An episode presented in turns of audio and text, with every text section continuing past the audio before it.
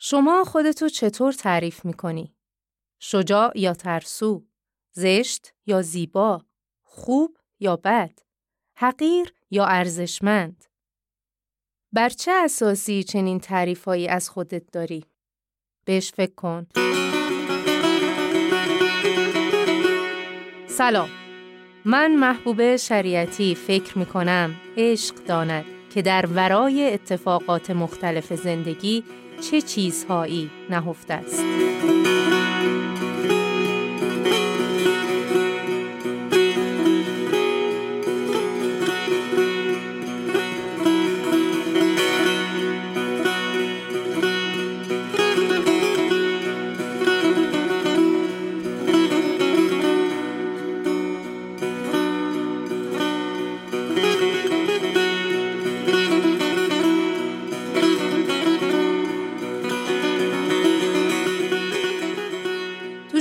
قبل درباره انواع آزادی حرف زدیم و گفتیم مولانا ما رو به کسب آزادی درونی تشویق می‌کنه. پس همین اول کار لطفاً اگه شماره قبل رو نشنیدی برگرد گوشش کن و بعد به شنیدن این شماره ادامه بده. گفتیم ما در زندان اندیشه اسیری. اندیشه ای که برامون یه من یا هویت فکری درست کرده و همه حرکاتش در جهت حفظ و استقرار موقعیت این من از زندانی به زندان دیگه است. آگاهی اولین کلید رهایی و از خیالی و توهمی بودن این من که آگاه بشیم رهایی هم میسر میشه. بعد گفتیم خود این من که زندانه ما رو با زنجیرهایی هم دربند کرده و اولین زنجیر قفلته. قفلت از وضعیت بدی که تو این زندان داریم. قفلت از پوچ بودن تلاش هایی که می کنیم و همه در راستای محافظت از من هستند. و وقتی بفهمیم و درک کنیم که چارجویی های نفس یا ذهن ما رو رنجورتر و اسیرتر می‌کنه راهی برای رهایی باز میشه. قرار شد تو این شماره به بقیه زنجیرها بپردازیم. همونطور که قبلا هم گفتم اساس مطالب این دو شماره مقاله ده کلید رهایی از محمد جعفر مصفاست که با مطالعات و مقالات دیگه آمیخته و پرداخته شده.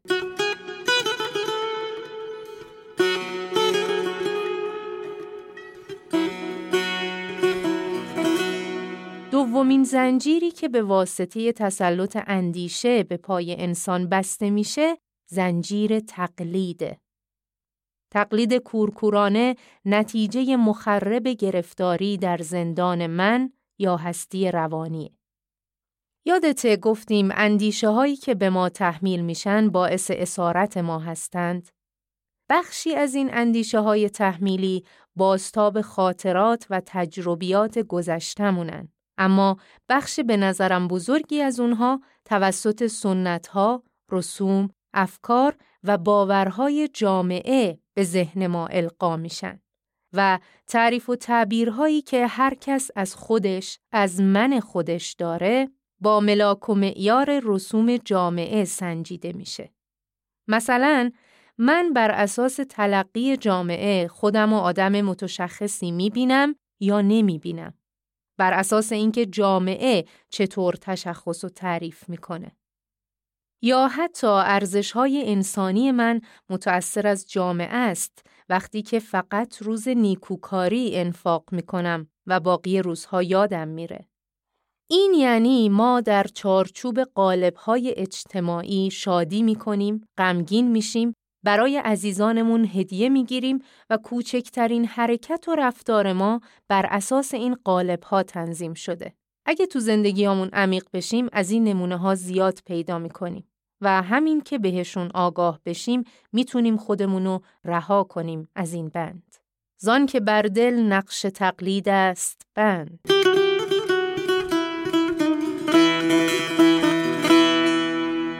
تو قرآن بارها تکرار شده که یکی از دلایل ایمان نیاوردن اقوام مختلف به پیامبران این بوده که می‌گفتن این پیامبر می‌خواد ما رو از آین پدرانمون جدا کنه. این یعنی بند تقلید کورکورانه از رسوم آبا و اجدادی که البته به زنجیر تعصب محکمتر هم میشه. مولانا توی غزل زیبا به این نکته اشاره می‌کنه که یه ویژگی راهنمایان راستین انسانها اینه که بند همین رسوم رو از پای فرد یا جامعه باز می‌کنن. حکیمیم، طبیبیم، ز بغداد رسیدیم، بسی علتیان را ز غم باز خریدیم، سبلهای کهن را، غم بی سر و بن را، زرکهاش و پیهاش به چنگاله کشیدیم. این سبلها، این روشهای کهنه و قدیمی یه غم بی سر و ته، یه غم بی پایه و اساس که واقعیتی پشتش نیست رو برای انسانها ایجاد می‌کنن. آدما برای تطبیق خودشون با اون رسوم که ساخته بشره به زحمت و رنج میافتن. اما اولیاء خدا میان که این غمها رو، این سنتها رو بشکنن. پس چشم و گوش کافران برای دیدن و شنیدن آیات ناتوانه چون در قالب کهن آینها گرفتارند. بنابراین باید یک کاوشی درون خودمون بکنیم. ببینیم کجاها درگیر رسمهای پوسیده ای هستیم که از ما وسیله ای ساختن برای پیشبرد اهداف جامعه. کجاها برای حفظ هویت فکری جعلیمون ناآگاهانه در حال میزان کردن خودمون با شاخصهای اجتماع هستیم.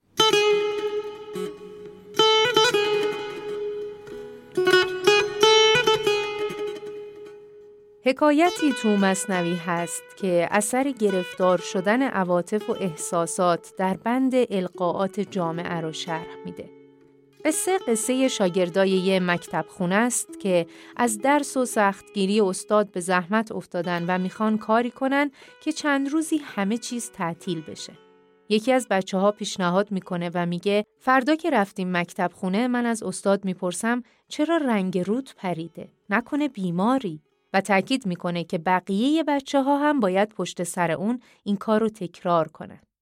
فردا صبح شاگردا یکی یکی وارد میشن. او در آمد گفت استارا سلام خیر باشد رنگ رویت زرد فام گفت استا نیست رنجی مرمرا تو برو بنشین مگو یاوه هلا استاد انکار می‌کنه و میگه من خوبم نف کرد اما قبار وهم بد اندکی اندر دلش ناگاه زد چه تعبیر ظریفی فکر بد اولش مثل حاله ای از قبار وارد میشه و یه گوشه ذهن میشینه. اندر آمد دیگری گفتین چنین اندکی آن وهم افزون شد بدین. با تکرار وهم استاد بیشتر میشه تا اینکه در نهایت لایه سنگین توهم جای واقعیت میشینه و روی اونو میپوشونه. همچنین تا وهم او قوت گرفت ماند اندر حال خود بس در شگفت.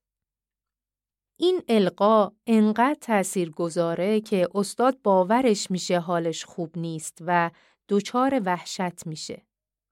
توجه می‌کنی که نه اون القاعات واقعیان و نه اون ترس؟ خلاصه استاد میره خونه و با پرخاش به زنش تهمت بیمهری و بیتوجهی می‌زنه.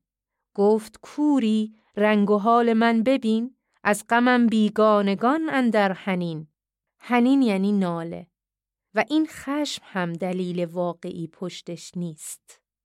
قصه جایی جالب تر میشه که دیگه حرفای زنش که بهش میگه حالت خوبه رو باور نمی‌کنه و حتی از دیدن خودش تو آینه سر باز می‌زنه. و این امتناع از روبرو شدن با واقعیت نمونه بارزی از حال هر کدوم از ماست زمانی که نمیپذیریم شاید بشه جور دیگهی به مسائل نگاه کرد از یه زاویه دیگه.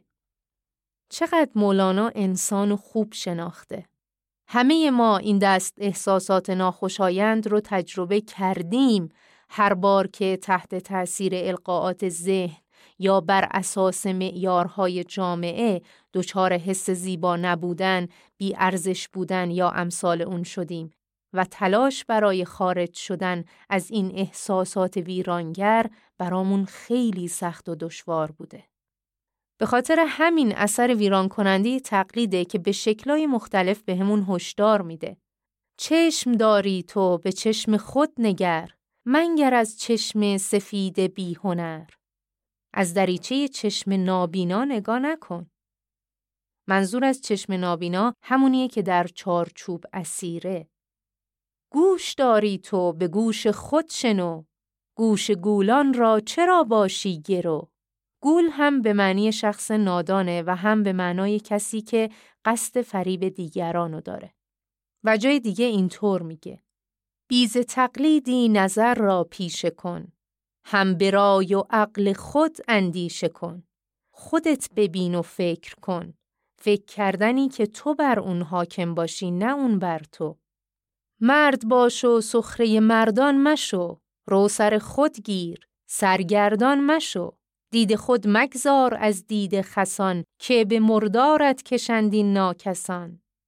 مبنا رو بر باورها و تلقینهای دیگران نذار که این راه جز به مردگی ختم نمیشه.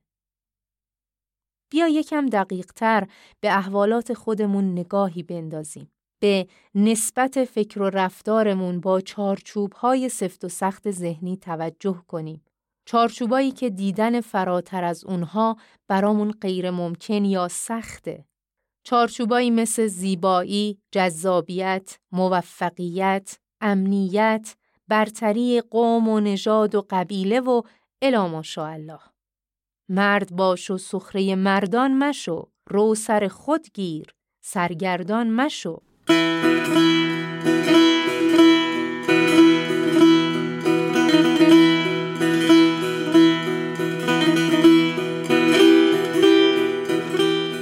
اگه هر روز و هر لحظه خداگاه و ناخداگاه دقدقمون این باشه که اگه فلان کارو نکنیم مردم چی میگن یعنی سرگردانیم بین زندانهایی که ما رو گرفتار کردن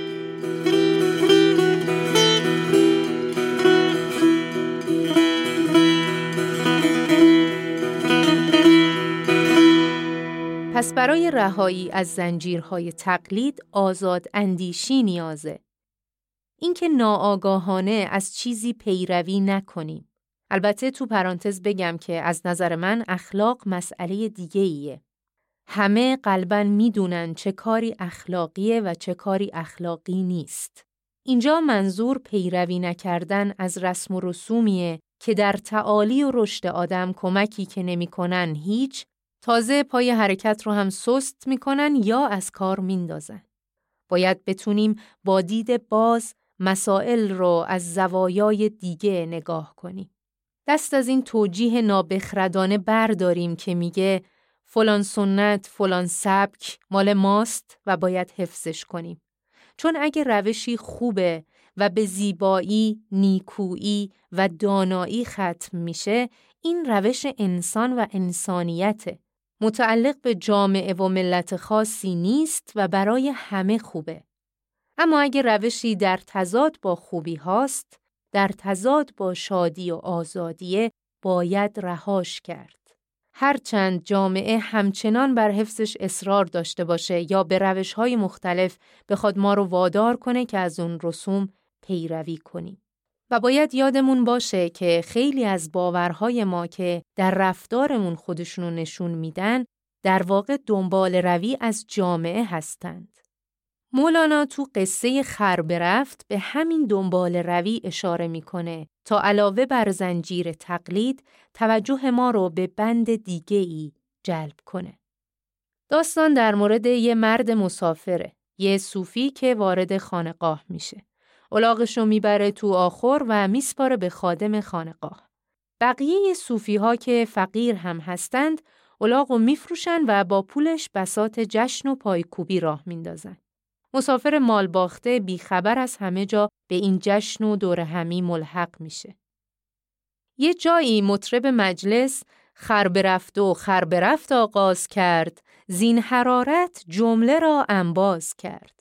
انباز یعنی شریک.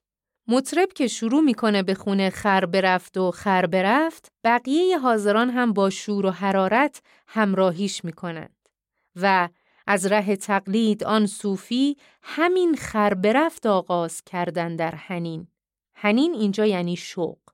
خود صاحب اولاق هم با شور و شوق همراه جمع می‌خونه. خلاصه تا صبح می‌خونن و خوش میگذرونند. وقتی جشن تموم میشه مرد میره و جای خالی اولاق رو که می‌بینه از خادم خانقاه بازخواست می‌کنه. خادم بهش میگه صوفیان خر رو به زور بردند. مرد عصبانی میشه و طلبکار که حالا گیرم به زور بردند. تو نیایی و نگویی مرمرا که خرت را میبرنده بینوا؟ چرا به من نگفتی؟ الان که همه رفتند دیگه دستم به جایی بند نیست. چه کنم؟ اما جواب خادم گفت والله آمدم من بارها تا تو را واقف کنم زین کارها تو همی گفتی که خر رفته ای پسر از همه گویندگان با این موقعیت هم تنز داره هم تلنگر وقتی به احوال خودمون برش گردونیم. خادم میگه وقتی خودت با شور و هیجانی بیشتر از سایرین می‌گفتی خر برفت و خر برفت منم فکر کردم لابد خودت می‌دونی و رضایت داری از موضوع. و جواب صوفی با تأسف و افسوس همراهه. مرمرا تقلیدشان برباد داد که دو لعنت بر این تقلید باد. تا اینجا مولانا دوباره از تقلید و اثرات زیانبارش میگه و بعد ادامه میده صاف خواهی چشم و عقل و سم را بردران تو پرده های تم را اگه می‌خوای چشم و گوش عقلت درست کار کنه اول باید پرده طمع رو که مانع شناخت صحیح میشه کنار بزنی و توضیح میده که مرد به طمع جشن و خوشگذرونی نتونست از کلاهی که سرش رفته به موقع مطلع بشه. حالا اگه خوب فکر کنیم می‌بینیم خیلی از دنبال رویهای ما هم با طمعه. طمع این که نکنه کسبی در کار باشه و از دست ما بره یا اینکه دیگه چنین موقعیتی تکرار نشه یا از این دست فکرها. و همین اجازه نمیده شرایط رو از همه جنبه ها بررسی کنیم و دامهایی که در مسیرمون گسترده شدند رو ببینیم. یک حکایت گویمت بشنو به هوش تا بدانی که طمع شد بند گوش. طمع مثل پنبه که تو گوشمون فرو می‌کنیم و هر وقت دوچارش بشیم نمی‌تونیم بشنویم. به علاوه هر که را باشد طمع الکن شود. با طمع کی چشم دل روشن شود. طمع همچنین باعث میشه جاهایی که باید حرف بزنیم سکوت کنیم و چشم دلمونم دیگه نمی‌بینه. برای همین صد حکایت بشنود مدهوش هرس در نیابد نکته ای در گوش هرس هرس و طمع نمی‌ذاره هیچ پیام و هشداری رو بشنویم یا هیچ نشانه و لطفی رو ببینیم و درک کنیم. ضمناً آزمندی و هرس یکی از راه های ادامه حیات من یا هویت فکری ماست. این من هر روز فریفته پوسته و ظاهر نوعی میشه و در نتیجه به دام دیگه ای میافته. صد هزاران دام و دانسته خدا ما چو مرقان حریس بینوا. دم به دم ما بسته دام نویم هر یکی گر باز و سی مرقی شویم میرهانی هر دمی ما را و باز سوی دامی می‌رویم ای بینیاز. وقتی به پوچی خواسته های من که خودشم پوچه پی ببریم می‌تونیم از حرس زدن دست برداریم و تازه وقتی زنجیر طمع از پامون گسسته شد حرکتمون به سمت رشد و صلاح ممکن میشه. پس قبل از هر حرکت باید خوب فکر کنیم ببینیم این کار و این تصمیم واقعا بر اساس یه نیاز منطقی و درسته یا بر اساس حرس و طمع.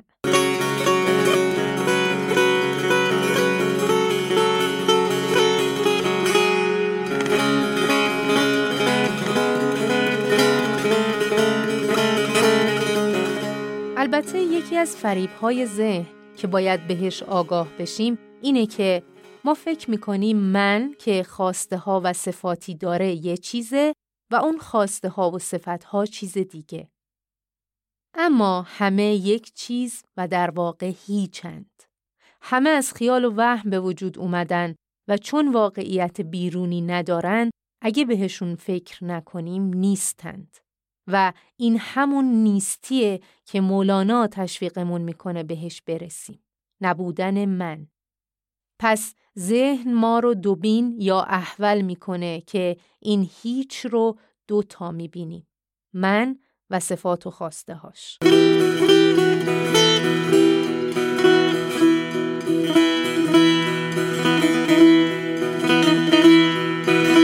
اما زنجیر بعدی که باید بازش کنیم زنجیر و بند مقایسه است که در واقع از خواسته های من ایجاد میشه.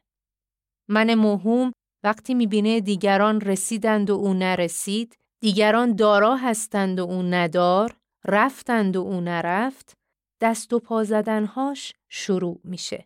و حتی گاهی تلاشهای بیرونی ما باستاب کاملی از مقایسه و حرس و طمع به داشته ها و دستاوردهای دیگرانه.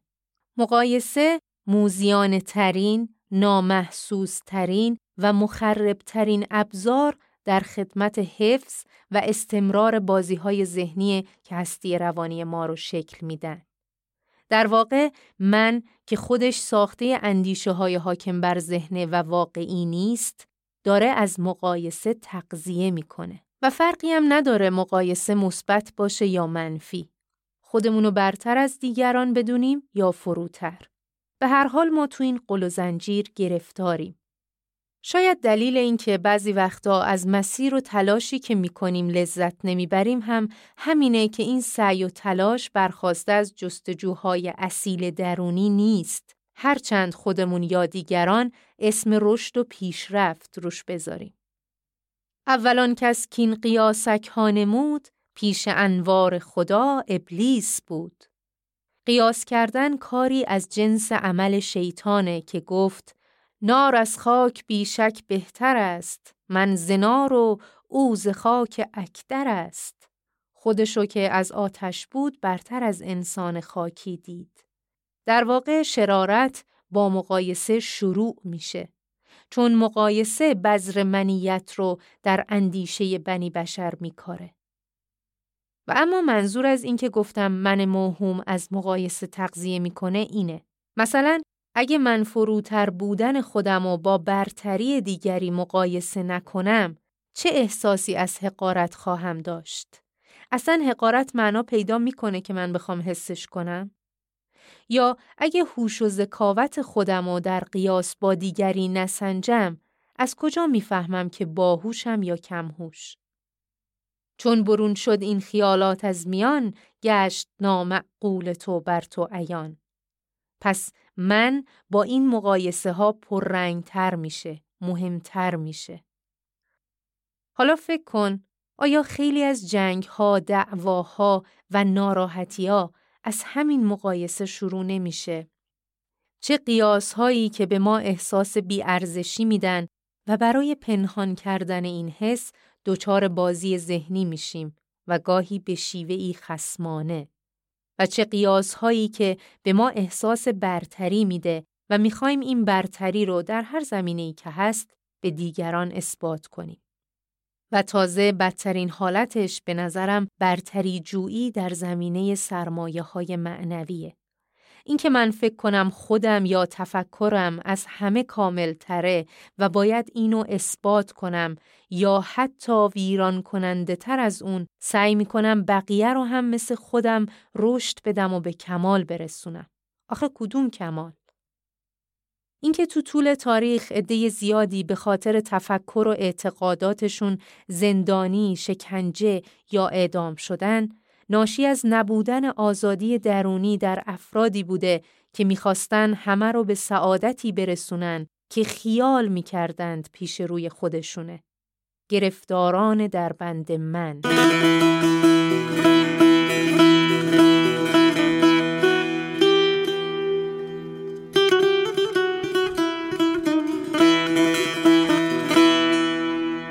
پس کافی دست از مقایسه برداریم تا این زنجیر باز بشه. که اگه این کارو نکنیم در بند محکم دیگه‌ای گرفتارتر میشیم. ملامت که خودش حاصل مقایسه است. ما به هر حال در نتیجه مقایسه خودمون با دیگران درگیر نوعی رنج هستیم. حالا اگه این قیاس از جایگاه پایین تر باشه که گرفتار خود سرزنشی هم میشیم. سرزنش باعث میشه ذهن بیشتر دست و پا بزنه و تو این باطلاق فروتر بره. این یعنی استمرار بخشیدن به اسارت. نیم عمرت در پشیمانی رود، نیم دیگر در پریشانی شود. وقتی مدام افسوس بخوریم و خودمون رو ملامت کنیم، دچار پریشانی میشیم. اما چاره چیه؟ ترک این فکر و پشیمانی بگو. حال و کار و بار نیکوتر بجو. هر لحظه ای که به یاد کارهای نکرده حسرت خوردیم، باید ببینیم الان چه کاری ازمون ساخته است. الان بلنشیم و برای حال خوب خودمون، برای رشد و موفقیتمون، تلاشی هرچند کوچیک انجام بدیم. دست از کارهایی که ما رو اینجا تو این پشیمانی متوقف می‌کنه برداریم. از مقایسه خودمون با دیگران دست برداریم. از سرزنش خودمون که در جهت انتباق من مهم با ملاک های ذهنی و جمعیه دست بکشیم. باید حرکت کرد.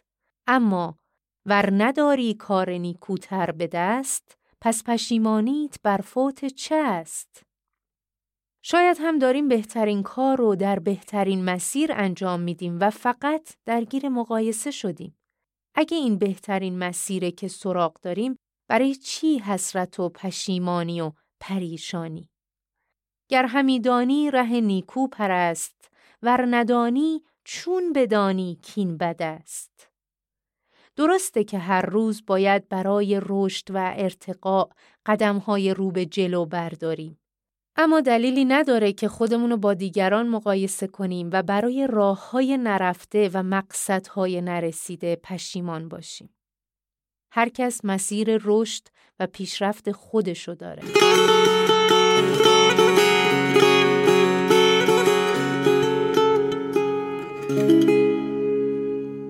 یه موقعی هم هست که بهترین راه رو می‌شناسیم اما به خاطر زنجیری از جنس تردید حرکتمون کند یا متوقف میشه.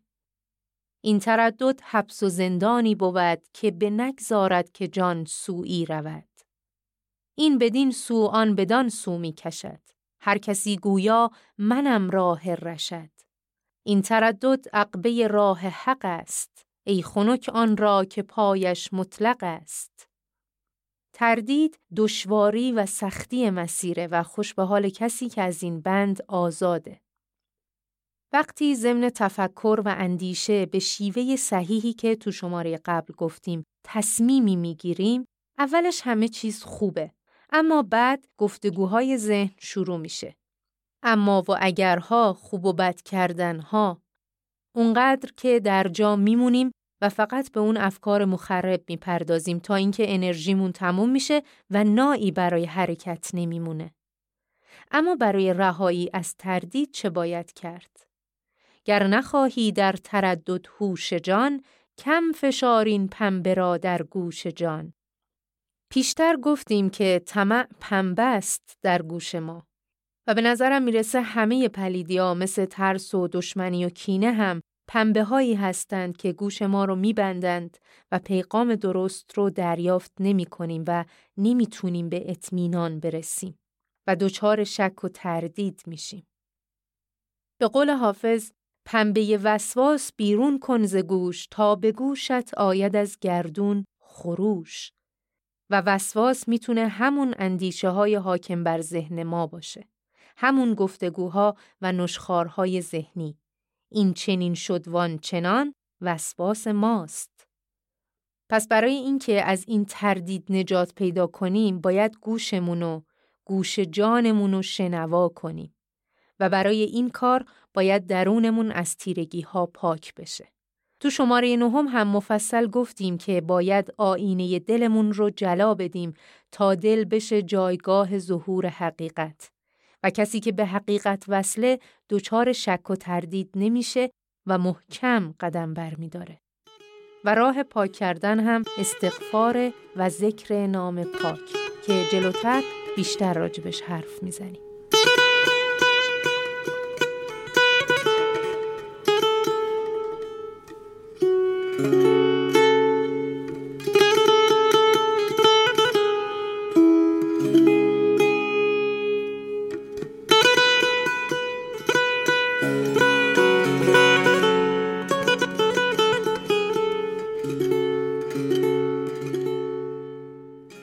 در نهایت موضوع مهمی که باید بهش آگاه بشیم اینه که مغز نقضی دارد آخر آدمی.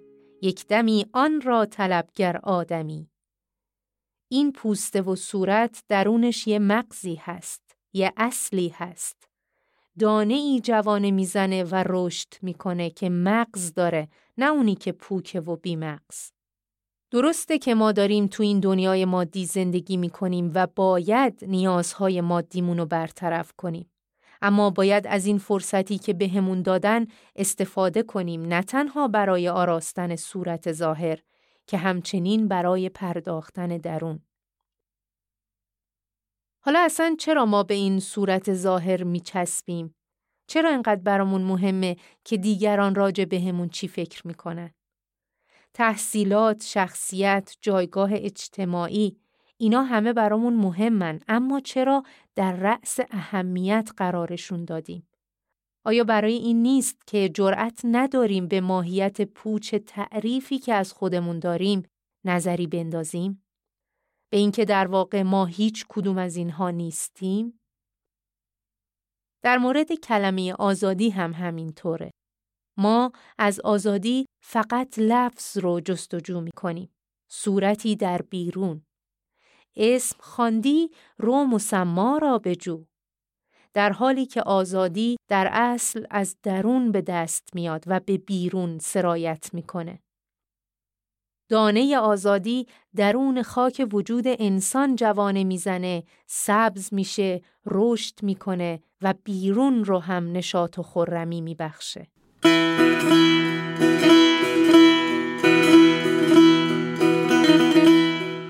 وقتی هر کدوم از ما از همه زنجیرهایی که گفتیم و نگفتیم رها بشیم آیا جهان بیرونمون آباد نمیشه؟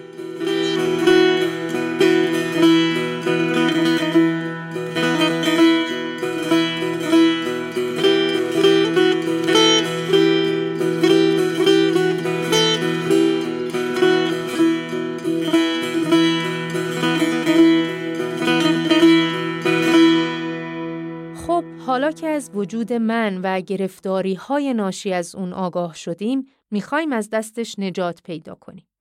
در واقع من می‌خواد از من نجات پیدا کنه و این یه بازی جدیده.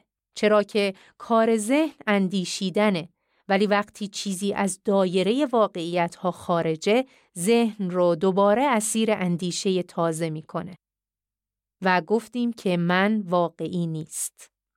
بذار یه مثال بزنم. موقعیتی که کسی با توهین یا حرف تحقیرآمیزی ناراحتم کرده. الان دارم هرس می‌خورم و میگم کاش اینو گفته بودم، کاش اونو نگفته بودم. و الی آخر. یه وقتی دیگه خسته میشم و به خودم میگم اصلا دیگه برای من مهم نیست و بهش فکر نمی کنم. که اینم خودش یه اندیشه دیگه است. یا شروع می کنم به توجیه رفتار خودم یا طرف مقابل برای اینکه از بار خشمی که درونم هست کم کنم. و به این صورت اندیشه های جدید هی وارد میشن و بی اینکه متوجه باشم زمان زیادی تو افکار خودم قوطه می‌خورم و از اسارت فکری به اسارت فکر دیگه در میام. هر خیالی را خیالی می‌خورد فکر آن فکر دگر را میچرد پس این راه نجات نیست. دلیلش هم اینه که تو همه این اندیشه ها که گفتیم تلاشی ناپیدا برای حفظ من در جریانه. در حالی که خود من زندان اصلیه و تا هست، ناراحتی و دلخوری، خشم و تعصب، مقاومت و کینه هم هست. مشنو تو هر مکر و فسون خون را چرا شویی بخون؟ اینجا هر تلاش ذهن در راستای بقای من و آلوده به مکر و هیلگریه. بنابراین تکیه و اعتماد به ذهن برای رها شدن مثل اینه که خون رو با خون بشوریم. تازه خود افزون گریزم در خودم محبوس تر. تا گشایم بند از پا بسته بینم پای من. جنبش و حرکت من برای رهایی از من باعث حبس بیشتر میشه. پس از خود من باید رها شد. مرده شو تا مخرج الحی سمد زنده ای زین مرده بیرون آورد. حکایت نحوی و کشتیبان مصنوی همین درس و به همون میده. مرد دانشمندی که آگاه به علم صرف و نحوه سوار کشتی میشه و رو به ناخدا گفت هیچ از نحو خواندی گفت لا گفت نیمه عمر تو شد در فنا با غرور به ناخدا میگه تو که صرف و نحو نمی‌دونی نصف عمرت بر فناست اما یکم بعد کشتی گرفتار طوفان میشه و ناخدا رو به دانشمند می‌پرسه هیچ دانی آشنا کردن بگو شنا کردن بلدی؟ مرد جواب میده بلد نیستم پس گفت کل عمرته نحوی فناست. زانک کشتی غرق این گرداب هاست. این حکایت برای از بین بردن من باید محو باشیم. محو می باید نه نحو جا بدان. اینقدر به دستاورد هامون ننازیم.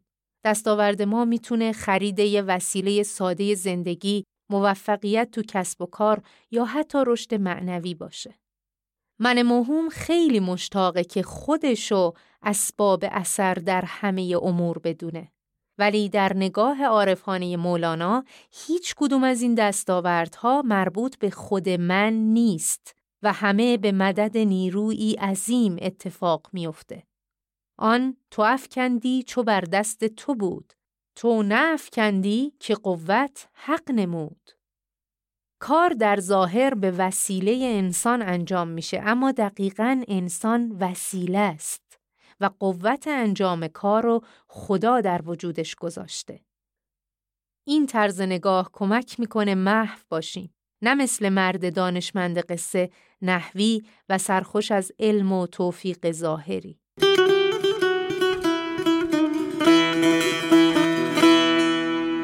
راه دیگه رها شدن از من سکوته. زمانی که تلاش درونی و بیرونی برای محافظت از من رو کنار بذاریم.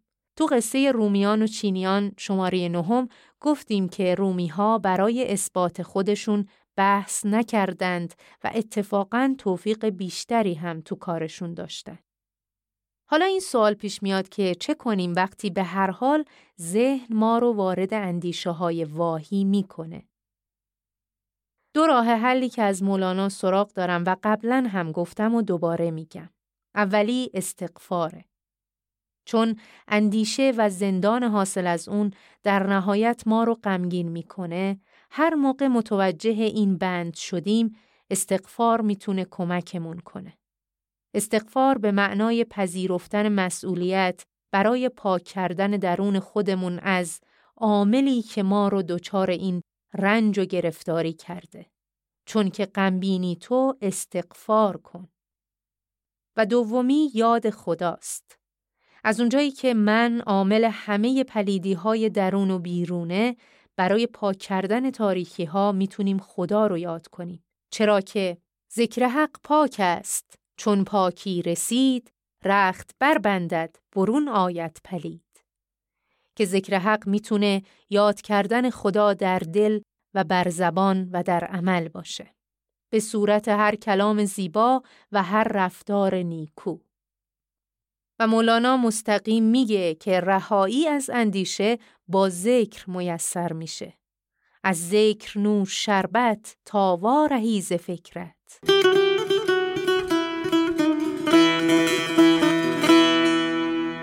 یه مروری بکنیم گفتیم ذهن ما یه هویت جعلی به اسم من برامون ساخته که زندان ماست. و تو این زندان زنجیرهای تقلید، طمع، دوبینی، مقایسه، ملامت، تردید و انواع رزالتها به پامون بسته شده. آگاهی نسبت به پوچ بودن ماهیت این من و گرفتاری های ناشی از اون می‌تونه ما رو نجات بده. در واقع همین که آگاه بشیم نجات پیدا می کنیم اگر بخوایم. و همچنین محو شدن در برابر قدرت حق، استغفار و ذکر خدا رو به عنوان راه های رهایی از من برشمردیم. اما راه متعالی رهایی عشق. خود عشق به فنای من کمک می‌کنه و به قول شاه نعمت الله ولی وصل و هجران که عاشقان گویند از فنای من و بقای من است. وقتی من نباشه وصل عاشقانه اتفاق میفته. اما عشق و اثر رهایی بخشش چیزی نیست که با ادعا محقق بشه و اینکه برای هر کس چطور اتفاق میفته رو نمیشه گفت. شاید روزی یه نفر عشق ناگهان باشه و به این واسطه از زندان من، از حرس، خشم و خودبینی نجات پیدا کنه. و شاید کسی انتخاب کنه که پا در مسیر عشق بذاره و با خودسازی اول از من رها بشه و بعد به عشق برسه. از منظر هفت وادی عشق اتار اول با نوعی طلب درونی عمیق عشق میاد و بعد انسان به مقام فنا می‌رسه. با این دیدگاه کار ما طلب کردن عشقه که عشق خودش کلید رهاییه. عقل گوید پا منه کندر فنا جز خار نیست. عشق گوید عقل را کندر تو است آن خارها. هین خموش کن خار هستی راز پای دل بکن تا ببینی در درون خیشتن گلزارها.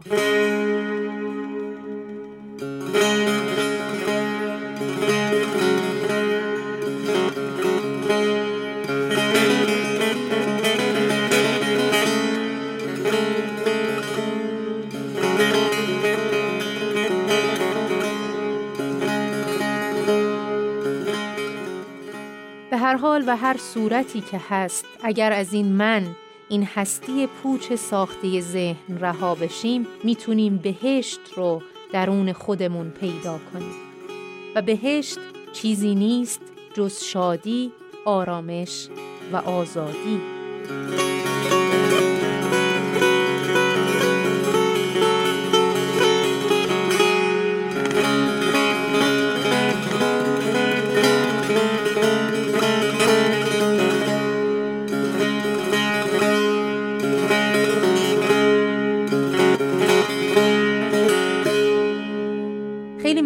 ممنونم که به شماره دوازدهم عشق داند گوش کردی. این شماره در نیمه اول خرداد ماه 1402 با امید رهایی هممون از بندهای درونی منتشر میشه. لطفا اگه مطلب مفید و حال خوبی تو این شماره و تو این پادکست می‌بینی اونو به دیگران هم معرفی کن تا این آگاهی گسترده تر بشه. فهرست منابع مورد مطالعه برای این شماره رو تو توضیحات می‌ذارم. و همچنین لینک حکایت های خونده شده از مصنوی رو که خودت هم بتونی بهشون نگاهی بندازی و اگه دریافت تازه ای داشتی لطفاً با من هم در میون بذار. در ضمن مشتاق خوندن نظرات ارزشمند شما هستم.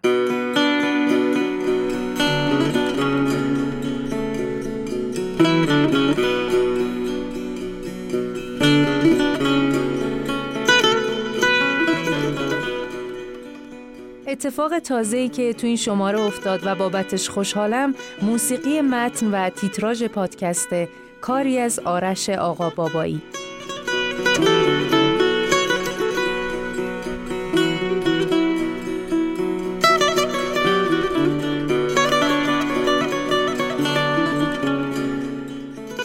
زعقل اندیشه ها زاید که مردم را بفرساید. گرت آسودگی باید برو عاشق شو ای عاقل.